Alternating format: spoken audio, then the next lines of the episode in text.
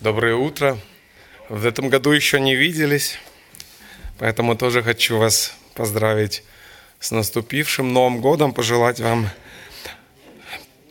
обильных Божьих благословений, здоровья, крепости, терпения и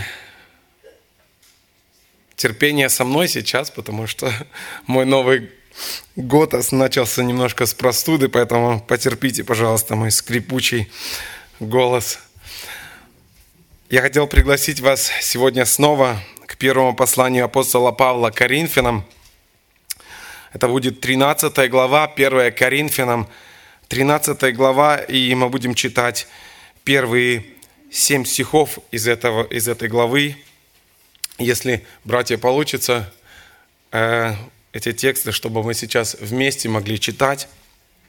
Апостол Павел пишет, «Если я говорю языками человеческими и ангельскими, а любви не имею, то я медь звенящая или кимвал звучащий.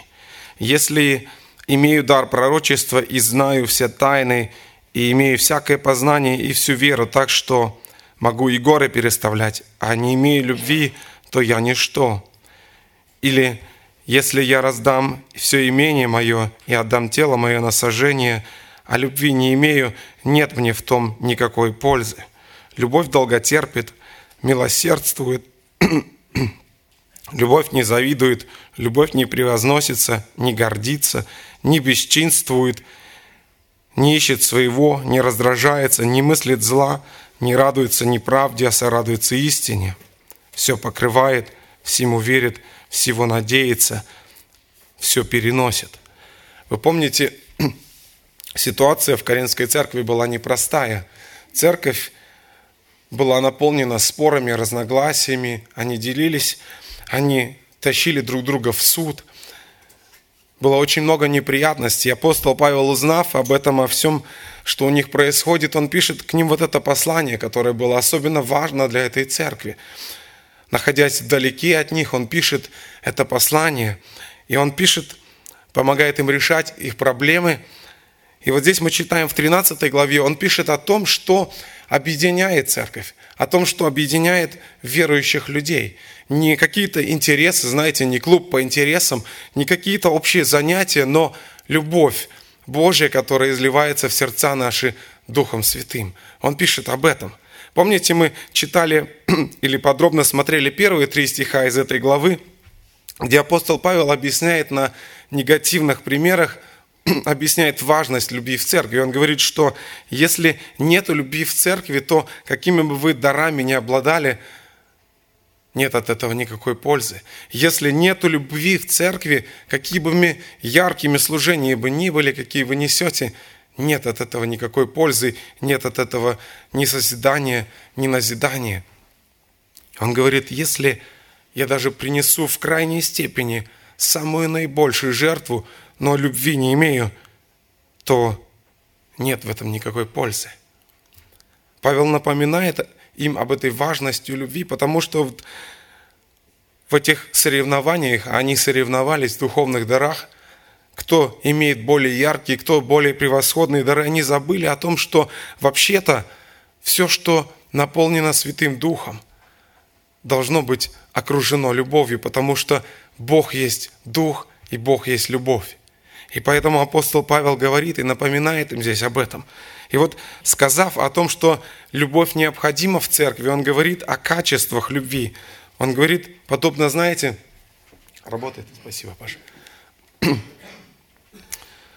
он подобно, знаете, мастеру, который берет под мастерию своего, который учится у него какому-то ремеслу, и он, мастер, учит отличать свойства или качество металлов или драгоценных камней, чтобы этот ученик его научился впоследствии сам различать материалы, различать их качества. И вот подобным образом апостол Павел хочет знать, чтобы коринфяне могли понять, что есть настоящая любовь.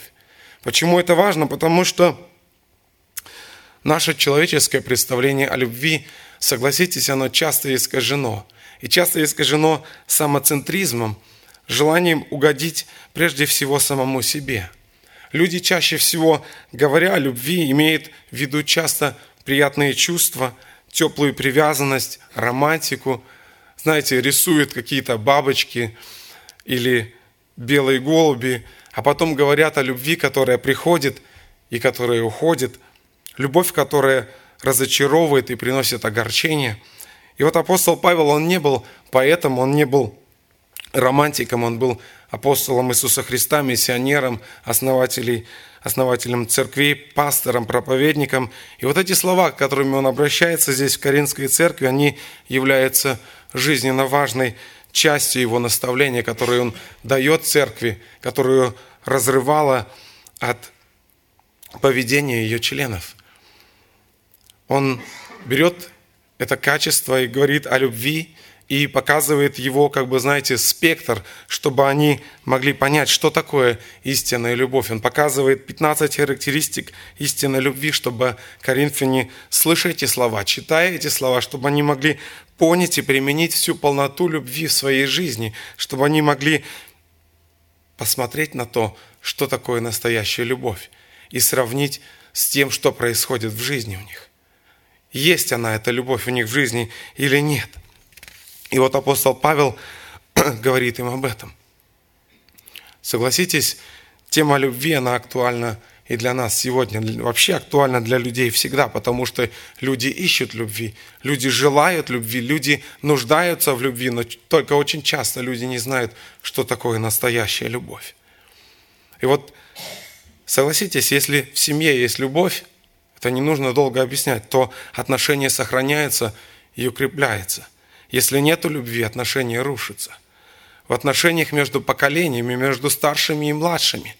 Если есть любовь, отношения созидаются. Если нет любви, то неважно, что вы будете делать, ничто другое не поможет созидать отношения. То же самое в семье или в церкви. Если в церкви есть любовь, то церковь будет созидаться. Если в церкви нет любви, и апостол Павел уже об этом говорил, то все остальное, что бы вы ни делали, бесполезно. Бесполезно. И поэтому Иисус Христос говорил, если... Потому что все узнают, что вы мои ученики, если будете иметь любовь между собой. Он говорит, что это определяющее свойство, определяющее качество церкви. Итак, качество любви, которое здесь апостол описывает, он показывает, как они должны проявляться в нашей жизни. первое, на чем мы остановимся сегодня, первое качество, о котором здесь Павел говорит, это долготерпение. Интересно, что когда мы в Новом Завете читаем, в нашем русском переводе читаем, то встречаются вот эти два, очень часто два однокоренных слова. Терпение – и долготерпение. Я не знаю, картинка, наверное, немножко зам... смытая. Ну, я думаю, вы видите здесь песочные часы, да? И вот, вот на первый взгляд или на первое ощущение, как вы себе представляете, или, может быть, вы уже знаете, чем отличается терпение от долготерпения. Если мы сейчас говорим о синодальном переводе на русский язык. Терпение и долготерпение. Чем эти две вещи отличаются, как вы думаете, как вам кажется – вы думаете временем? Ну, тогда подумайте, какой смысл вообще, если терпение, да, оно по сути, по определению должно быть долгим, бесконечным. То есть, если оно, знаете, если оно недолгое, если оно короткое, тогда это не терпение. Ну тогда какой смысл терпения или долготерпения? Какая разница? И вот на первый взгляд непонятно. Но если мы смотрим в подстрочный перевод, если мы смотрим в оригинальный язык, которым, на котором был написан Новый Завет, на самом деле там эти два слова, когда речь идет о терпении, это одно слово оригинальном языке, а когда речь идет о долготерпении, это совершенно другое слово. И они ими несут под собой разные контексты. Итак, терпение или сдержанность, когда мы в русском языке читаем об этом терпение, то в греческом языке это слово «hypomone», которое означает буквально оставаться, пребывать под чем-то, имеется в виду пребывать под гнетом каких-то тяжелых обстоятельств. Речь идет о жизненных каких-то обстоятельствах, под давлением находиться, находиться в ситуации какой-то, которая давит на нас, которая нарушила наш комфорт, может быть, знаете, может быть, банально очередь в магазине. Мы стоим в очереди в магазине и время. Мы находимся под давлением времени. Или, может быть, где-то мы что-то купили, скажем, в магазине, и мы обманулись. Мы ожидали одно качество, а получили совершенно другое. И много разных примеров можно здесь привести. Речь идет о ситуации, о жизненной ситуации. Долготерпение, когда мы говорим о долготерпении, имеется в виду способность ума долго размышлять, прежде чем предаться действию или страсти. Это упорство духа, который никогда не сдается. И вот буквально само слово означает для того, чтобы разгорелся огонь, нужно много времени. Кто-нибудь пробовал вот так огонь развести? Я пробовал, в детстве, помню, пробовал, у меня ничего не получилось, даже, даже дым не пошел. То есть, ну, понятно, что нужно много времени, чтобы действительно пошел огонь. И вот буквально для эм, того, это слово буквально означает для того, чтобы пошел огонь, нужно много времени. В переносном смысле это способность ума долго размышлять, прежде чем предаться действию или страсти. Или по-другому еще это слово в русском языке переводится как великодушие. Может быть, это больше нам понятно. Великодушие – это доброе расположение к человеку, способность принимать человека таким, какой он есть, при этом зная о его недостатках и тем не менее зная об этих недостатках, не отвергать его, но принимать его ради его же блага, великодушие. То есть, знаете, эта способность, наверное, не огорчаться, не сердиться в той ситуации, когда нам кто-то снова и снова причиняет неудобства или злоупотребляет нашим терпением, нашим расположением. Каждый из нас, каждый человек, мы, каждый из нас полны недостатков, и все, каждый из нас ошибается. И вот Наверное, уныние или раздражение – это первое, с чем мы сталкиваемся, когда люди, которых мы любим, которым мы расположены, они нас огорчают. Мы либо раздражаемся, либо, знаете, либо огорчаемся, либо думаем, ну сколько можно, либо огорчаемся, опускаем голову – и вот это то, чему нам нужно учиться. Долготерпение, апостол Павел говорит, любовь долготерпит. Это не наша способность, это не то, что мы достигаем какими-то собственными усилиями, усилиями воли или чем-то еще, но речь идет о том, что это Божья любовь, когда мы наполняемся Божьей любовью, когда Бог нам дает эту способность. Итак, эти два слова, о которых мы говорим, терпение и долготерпение, относятся к разным обстоятельствам. Терпение – это относится к внешним обстоятельствам, это могут быть всякого рода неприятные обстоятельства, трудности жизни, а долготерпение относится к людям. Одно к обстоятельствам, другое к людям. Способность не гневаться на людей – это внутренний настрой, который обеспечивает доброе поведение, вот что есть долготерпение. И вот апостол Павел, интересно, он пишет, сначала он говорит, любовь долготерпит, а потом милосердствует. То есть, прежде чем милосердствовать, интересно, он ставит на первое место долготерпение. То есть, прежде чем милосердствовать, тем, прежде чем на добрых делах или добрыми делами делать какие-то добрые дела к человеку, сначала должен быть этот внутренний настрой, доброе расположение сердца, правильный внутренний настрой. Сначала должно быть долготерпение. Знаете, людей легко принимать, когда мы их еще не знаем. Согласитесь? Когда приходит новый человек, и мы его еще не знаем, и он тоже еще нас не знает, и он приходит, и он хочет показать свои лучшие качества, ну, в большинстве случаев так, да, и нам легко его принимать, потому что мы сначала вроде видим только положительные качества, но заметьте, когда человека знаешь, чем дольше его знаешь, да, чем больше узнаешь о человеке, чем и тем больше начинаешь видеть какие-то недостатки – то там он поступил не так, то здесь он поступил не так, то там он ошибся, то там оскользнулся. И вот очень часто люди думают о том, что любовь – это зашкаливающие эмоции, это какие-то, знаете, супер чувства такие. А потом, когда люди сталкиваются с ситуацией в жизни, где человек огорчил их, где человек что-то сделал не так, как они от него этого ожидали, и кажется, любовь проходит, и чувство угасает. Поэтому апостол Павел говорит о том, что любовь долготерпит. Он как бы хочет показать, что вот с этого начинается любовь. Любовь начинается с того, что это не зашкаливающая эмоция, это способность принимать человека такого, каким он, таким, как, какой он есть, со, со всеми его недостатками, со всеми даже, может быть, вопиющими недостатками. Таким образом, апостол Павел хочет показать, что без долготерпения нет любви.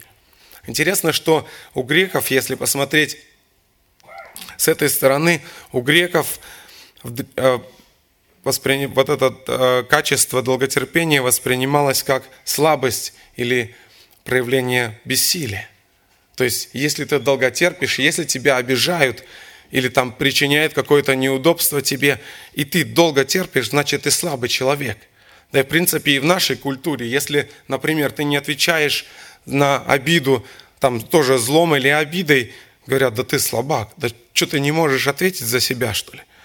Но вот интересно, что в Священном Писании Бог очень часто описывается именно этим словом. Бог, который имеет всю власть, который имеет всю способность и возможность воздать людям справедливое, должное, проявить свой гнев, праведный гнев, удерживает его и не проявляет его, и дает человеку еще время. Терпит нас – и вот вся эта история, вот эта история, может быть, вы уже догадываетесь, о чем здесь идет речь, про Божье долготерпение, о которой говорит Иисус Христос, она очень ярко и доступно становится тогда, когда Петр, один из учеников Иисуса Христа, помните, спросил его, сколько раз мне прощать брату моему? До семи ли раз? Помните, Иисус Христос, как ему отвечает – он рассказывает вот эту притчу про одного богатого человека, у которого был, был должник и задолжал ему 10 тысяч талантов. 10 тысяч талантов, это сегодняшним языком, чтобы было понятно, это значило бы несколько миллиардов, долларов. И вот этот должник, который задолжал богатому человеку, царю, приходит к этому царю и падает к нему на колени и говорит к нему, будь долготерпелив ко мне – или будь великодушен ко мне, все отдам тебе. И помните, что делает этот царь? Царь списывает ему весь этот его долг. И должник, в свою очередь, идет, вспоминает, что есть кто-то, который должен ему 100 динариев. 100 динариев. Один динарий, для сравнения, это была зарплата одного рабочего. То есть 100 динариев – это приблизительно треть годовой зарплаты, чуть меньше – чем треть годовой зарплаты. И вот этот человек, которому только что простили миллиарды долларов, он идет к тому, который задолжал ему всего лишь 100 динариев, треть годовой зарплаты. Идет к нему, начинает его душить и говорит, если не вернешь мне все, будешь сидеть в тюрьме, пока не отдаст, не отдашь. И вот эта ситуация становится известна царю. Он зовет того должника, которому только что простил миллиарды долларов, и говорит, как ты – как ты, получив такое прощение, такое невероятное прощение из списания твоего долга, как ты не простил твоего должника, который, простил, который задолжал тебе такую небольшую сумму. Как ты мог так поступить? Христос заканчивает эту историю выводом и говорит, если каждый из вас от сердца не простит своего должника, то и Бог не простит вас. Итак, долготерпение – это проявление прощения по отношению к людям, к братьям и сестрам, может быть, к близким людям, которые огорчили вас, каким-то образом обидели. Простить их, как и Господь простил вас. Яков пишет наставление, практическое наставление, как мы можем практически проявлять долготерпение. Пятая глава, седьмого стиха он пишет, Итак, будьте долготерпеливы, братья, до пришествия Господа. Вот земледелец выжидает с долготерпением драгоценного плода земли, доколе он не получит дождь ранний и дождь поздний. Будьте долготерпеливы и вы, укрепите сердца ваши, потому что пришествие Господа близко. Не жалуйтесь, братья, друг на друга, чтобы не быть вам осужденными. Вот судья стоит у дверей. Яков приводит нам хорошо знакомый пример. Если кто-то из нас хотя бы раз занимался земледелием, хотя бы раз что-то опускал в землю, какое-то семечко, и заботился о нем, чтобы оно взошло, поливал, может быть, удалял сорняки, заботился о своевременном поливе и ждал терпеливо, ждал урожая, тот понимает, о чем здесь пишет Иаков. И он говорит, вот так же, как и здесь, как земледелец выжидает с долготерпением драгоценного плода земли, вот так же и вы в жизни. Когда поступаете, когда терпите ради Бога, какие-то, знаете, оскорбления, может быть, какие-то ущербы. Помните о том, что будет плод. Помните о том, ради чего вы это делаете. Если мы говорим о том, что христиане, верующие люди, то мы говорим о том, что они призваны, мы призваны служить Иисусу Христу. И для того, чтобы Ему служить, мы должны проявлять долготерпение по отношению к людям.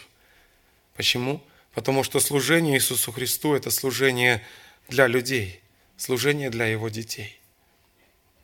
Дальше Яков говорит, в пример злострадания и долготерпения возьмите, братья мои, пророков, которые говорили именем Господним. Вспомните хотя бы, к примеру, пророка Иеремия. Когда Иеремия начинал свое служение, он был еще молодым человеком, и вот когда он служил, политическая ситуация в Израиле была очень сложная. Им приходилось, Израилю приходилось выбирать между двух союзников. На юге были египтяне, на севере Вавилон. И помните, они выбирали между этих двух союзников, кому им примкнуть, чтобы решить свои проблемы. Кому им примкнуть, чтобы жизнь была безопасной. И вот вместо того, чтобы, помните, да, вместо того, чтобы им выбрать Господа, чтобы им обратиться к Господу, они выбирают союзника, египтян. И тогда Иеремия, живя среди своего народа, помните, он говорит им, вы проиграете эту войну, вы не победите Вавилон, сдавайтесь, сдавайтесь. Представьте себе ситуацию сейчас. Вы как гражданин этой страны, страна готовится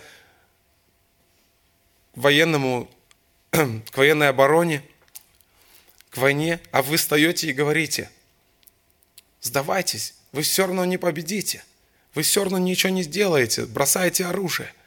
Как посмотрят тогда на вас? Предатель, предатель, как ты посмел, представьте себе. И вот так же обращались с Иеремией. Он говорит, бросайте оружие, вы не сделаете ничего, вы проиграете эту войну. Его за это бросают в яму. Его собственные родственники хотели его отравить, его много раз хотели убить, его часто избивали. И Иеремия все это терпел и страдал за Господа, потому что он должен был говорить нелицеприятно, передавая Слово Божие. Яков также пишет об Иаве.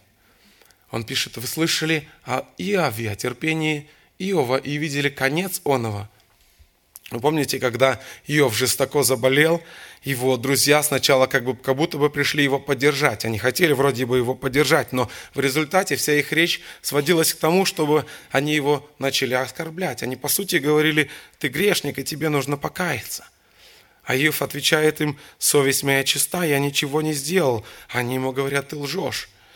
И история Иова заканчивается тем, что, помните, когда Господь его излечил, когда Он его восстановил – Бог поручил ему помолиться за этих друзей. Он был, должен был попросить за них у Бога, перед этим примирившись, прощая, принимая их и списывая им эти долги. Знаете, эта история, которую здесь Яков нам напоминает, она также учит нас взаимному прощению, потому что мы и сами были прощены. Прощайте, как Господь простил вас.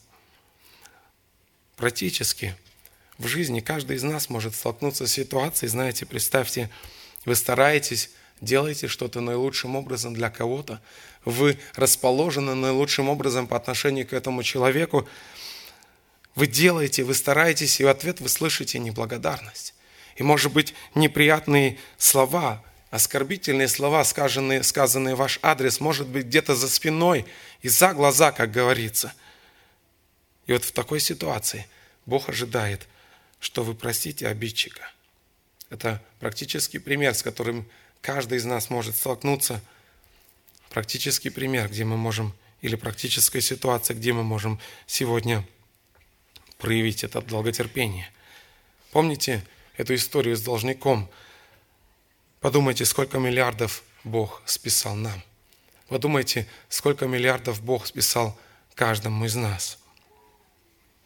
А теперь подумайте, если мы имеем ближнего, который согрешил или сделал что-то перед нами, как мы можем не простить его, как мы можем поступить иначе, когда Бог простил нас и списал нам миллиарды долларов, как мы можем не простить 100 динариев.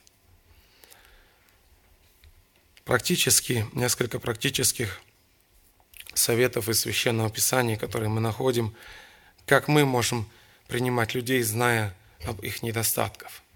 И первое, о чем говорит Священное Писание, что я хочу сейчас прочитать, апостол Павел пишет во втором послании к Коринфянам.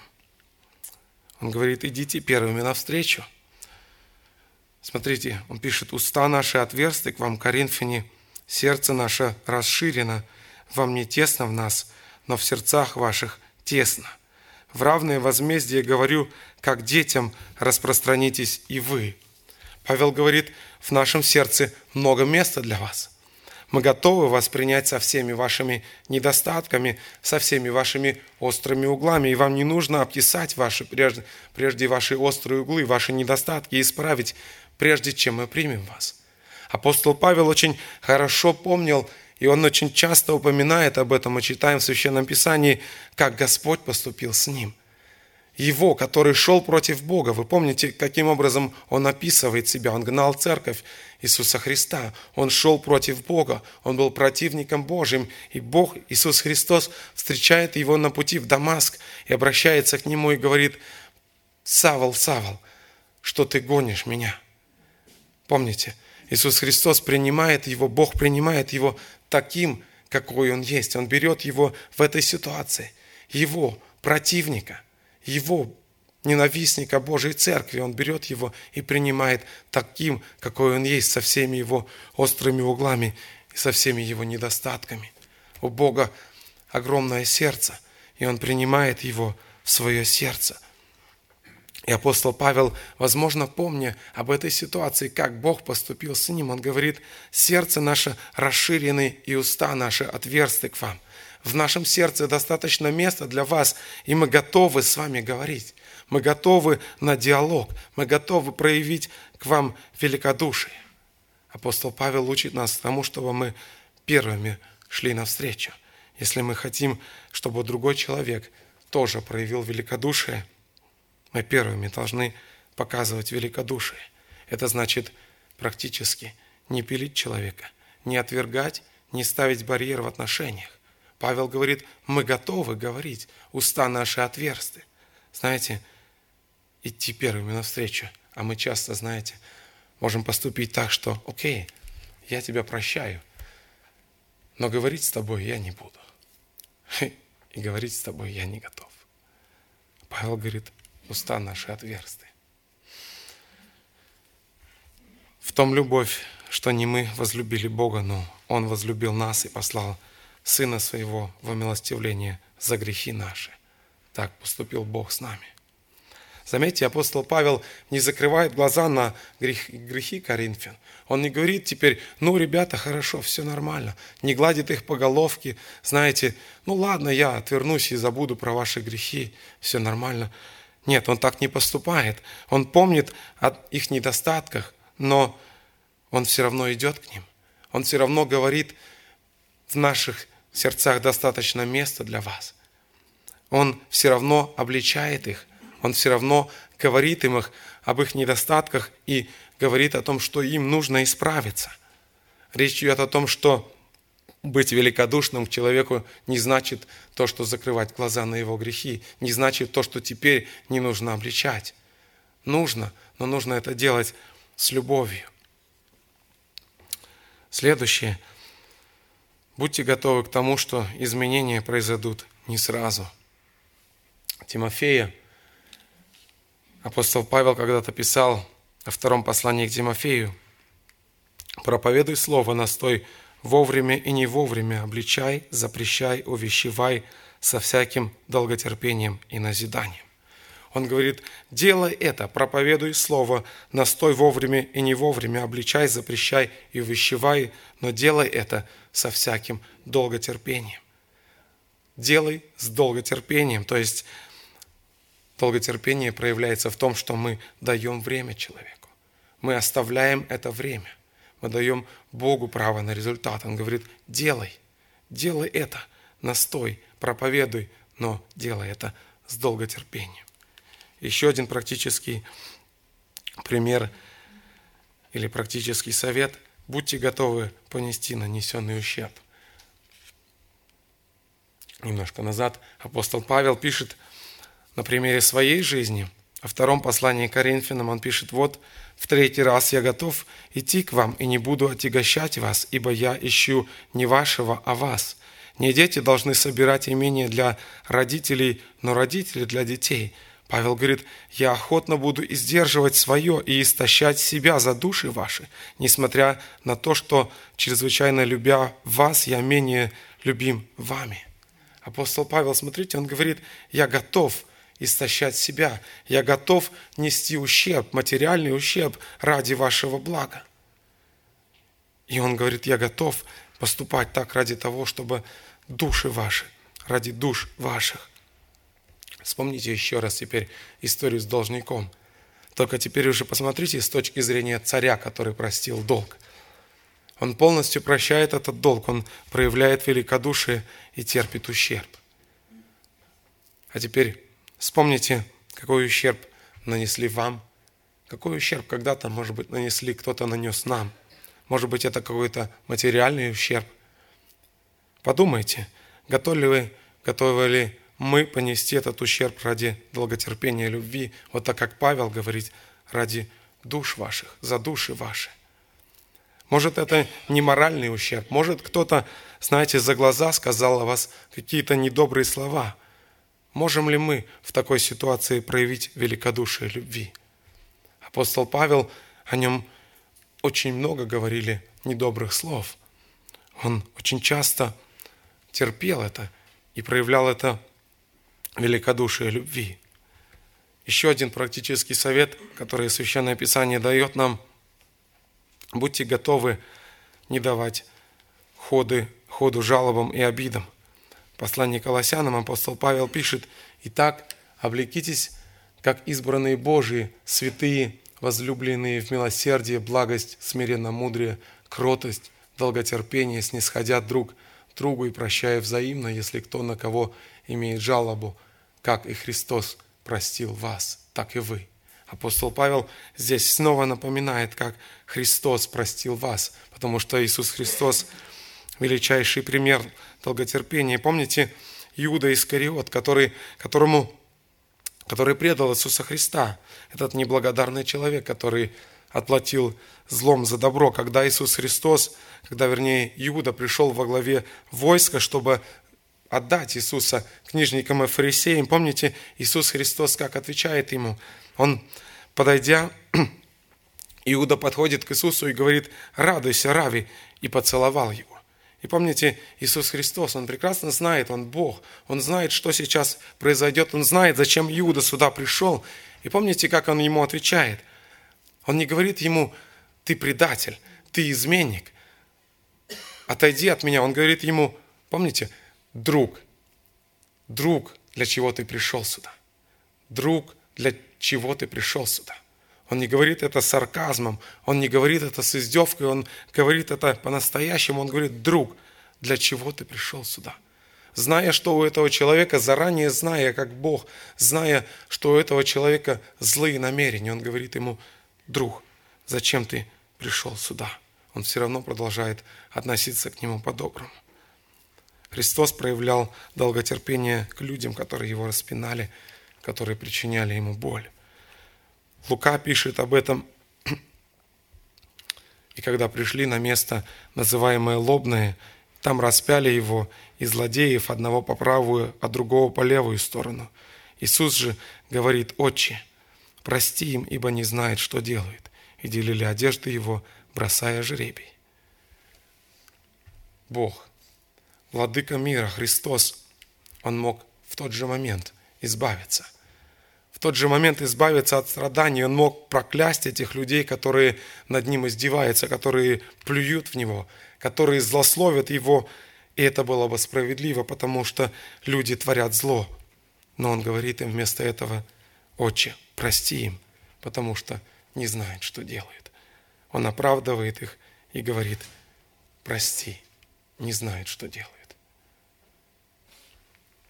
Иисус Христос, помните, когда Петр предал Его, трижды отрекся от Него при свидетелях, Христос обращается к Нему и говорит, «Симон Ионин, любишь ли ты меня, нежели, больше, нежели они?» Петр говорит ему, «Так, Господи, ты знаешь, что я люблю тебя». Иисус говорит, «Паси овец моих». Интересно, Иисус не упрекает его, Он не говорит ему, «Петр, Петр, что ж ты сделал?» Оно приходит к нему и говорит, Петр, любишь ли ты меня? Любишь ли ты меня? Дает ему самому оценить свою ситуацию.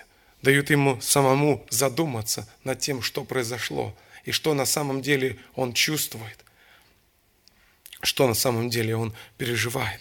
Христос снова доверяет ему служение, он не говорит, ну так, Петр, я тебя прощаю, но знаешь, я тебя буду держать все равно подальше, на расстоянии, на всякий случай, на расстоянии вытянутой руки.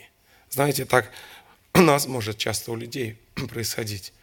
Мы можем сказать, я прощаю тебя, но знаешь, лучше давай держаться подальше друг от друга. Лучше давай будем по мере необходимости общаться, чтобы вдруг мало ли чего не произошло. Христос, видя искреннее раскаяние Петра, он снова протягивает ему руку доверия снова говорит ему, ты будешь трудиться для меня, доверяет ему. И вот точно так же, как Христос был долготерпелив к Петру, точно так же Он каждый день долготерпелив каждому из нас. Мы, люди, сделали много зла для Него.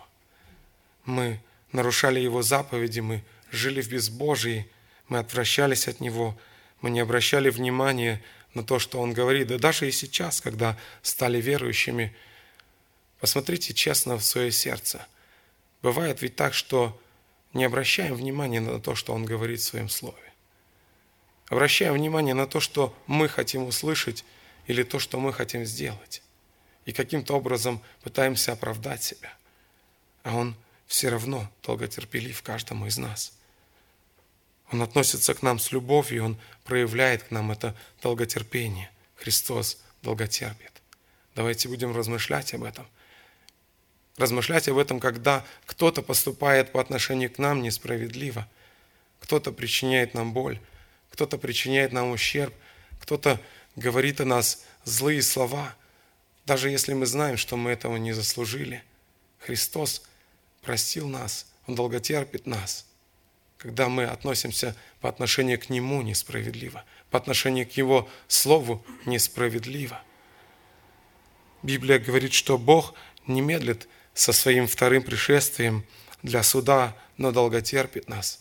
Долготерпит людей, давая возможность как можно большему количеству людей спастись, продлевая время, чтобы Евангелие еще звучало, чтобы люди могли еще успели принять Евангелие, могли покаяться, могли обрести мир с Богом, могли обрести вечную надежду, могли обрести вечность с Богом. Поэтому не будем пренебрегать Его долготерпением, будем спешить прийти к Нему.